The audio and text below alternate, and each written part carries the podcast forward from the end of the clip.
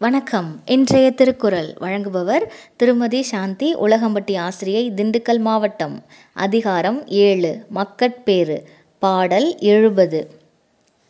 மகன் தந்தைக்கு ஆற்றும் உதவி இவன் தந்தை என்னோற்றான் கொள் எனும் சொல். திருக்குறள்.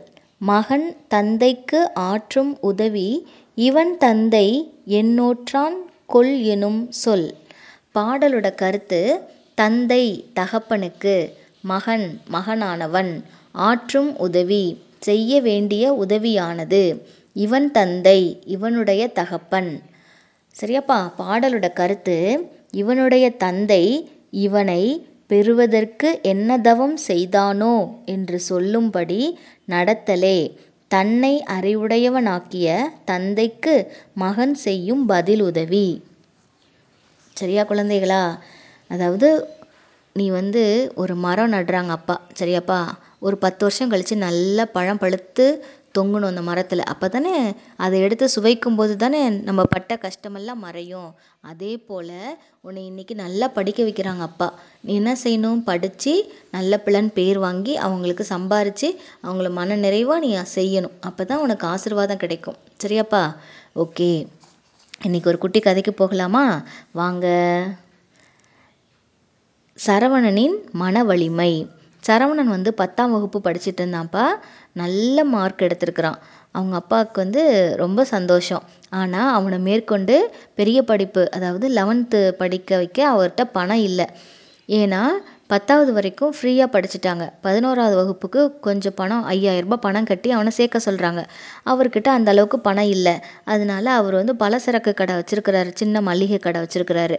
அதில் தான் அவர் வேலை பார்த்துட்டு தான் இருக்கிறாரு. அவருக்கு அந்த வருமானம் தான் குடும்பத்தை நடத்த போதுமானதாக இருக்குது உடனே சரவணனே என்ன சொல்கிறாருன்னா நீ வந்து என் கடையில் வந்து சேர்ந்துக்கோப்பா அப்படின்னு சொல்லிட்டு என்னால் பணம் கட்ட முடியலன்ட்டு சேர்த்து விட்டாரு. சரின்ட்டு இவர் இந்த பையனை என்ன பண்ணுறாங்க படிச்சுக்கிட்டே வரான்.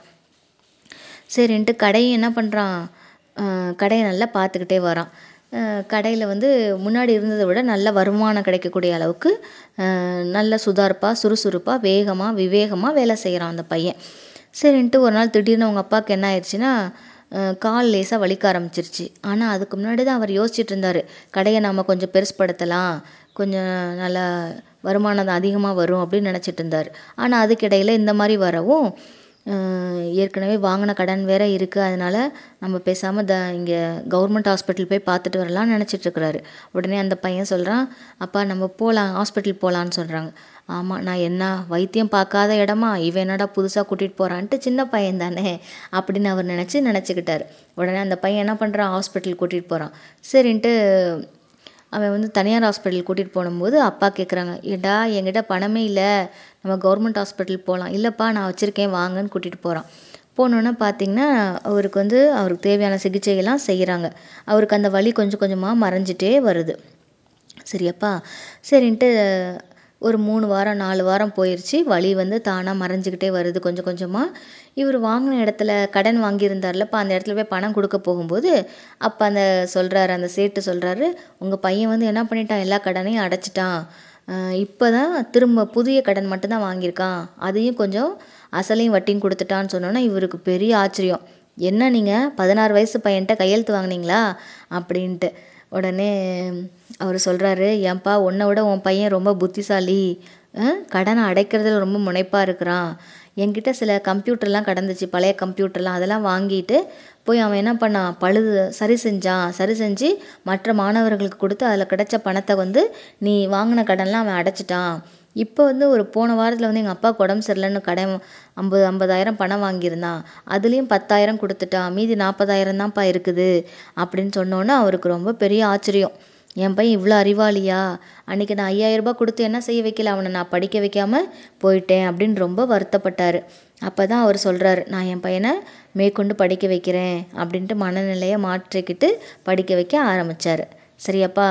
அப்போ மட் அவனுடைய திறமை என்ன செய்கிறாங்க மற்றவர் சொல்லும்போது தான் அவங்க எவ்வளோ தூரம் அந்த பையன் இருக்கிறான். நான் பட்ட கடனை வந்து என் பையன் வந்து அடைக்கிறான் அப்படின்னு நினைக்கும் போது அவருக்கு ரொம்ப ரொம்ப சந்தோஷமாயிருச்சு. ஆனால் அவருக்கு கால் வலி இல்லாமல் இருந்தது அந்த மனம் வலிக்கிறது கால் வலிக்கிற மாதிரி அவருக்கு தோன்றியது. சரியா குழந்தைகளா? சரி அப்போ நம்ம அம்மா அப்பாவை நாம தான் பார்த்துக்கணும். சரியாப்பா? எந்த சூழ்நிலையிலையும் அவங்கள நம்ம கைவிடவே கூடாது. மீண்டும் குரல். மகன் தந்தைக்கு ஆற்றும் உதவி இவன் தந்தை எண்ணோற்றான் கொல் எனும் சொல். நன்றி.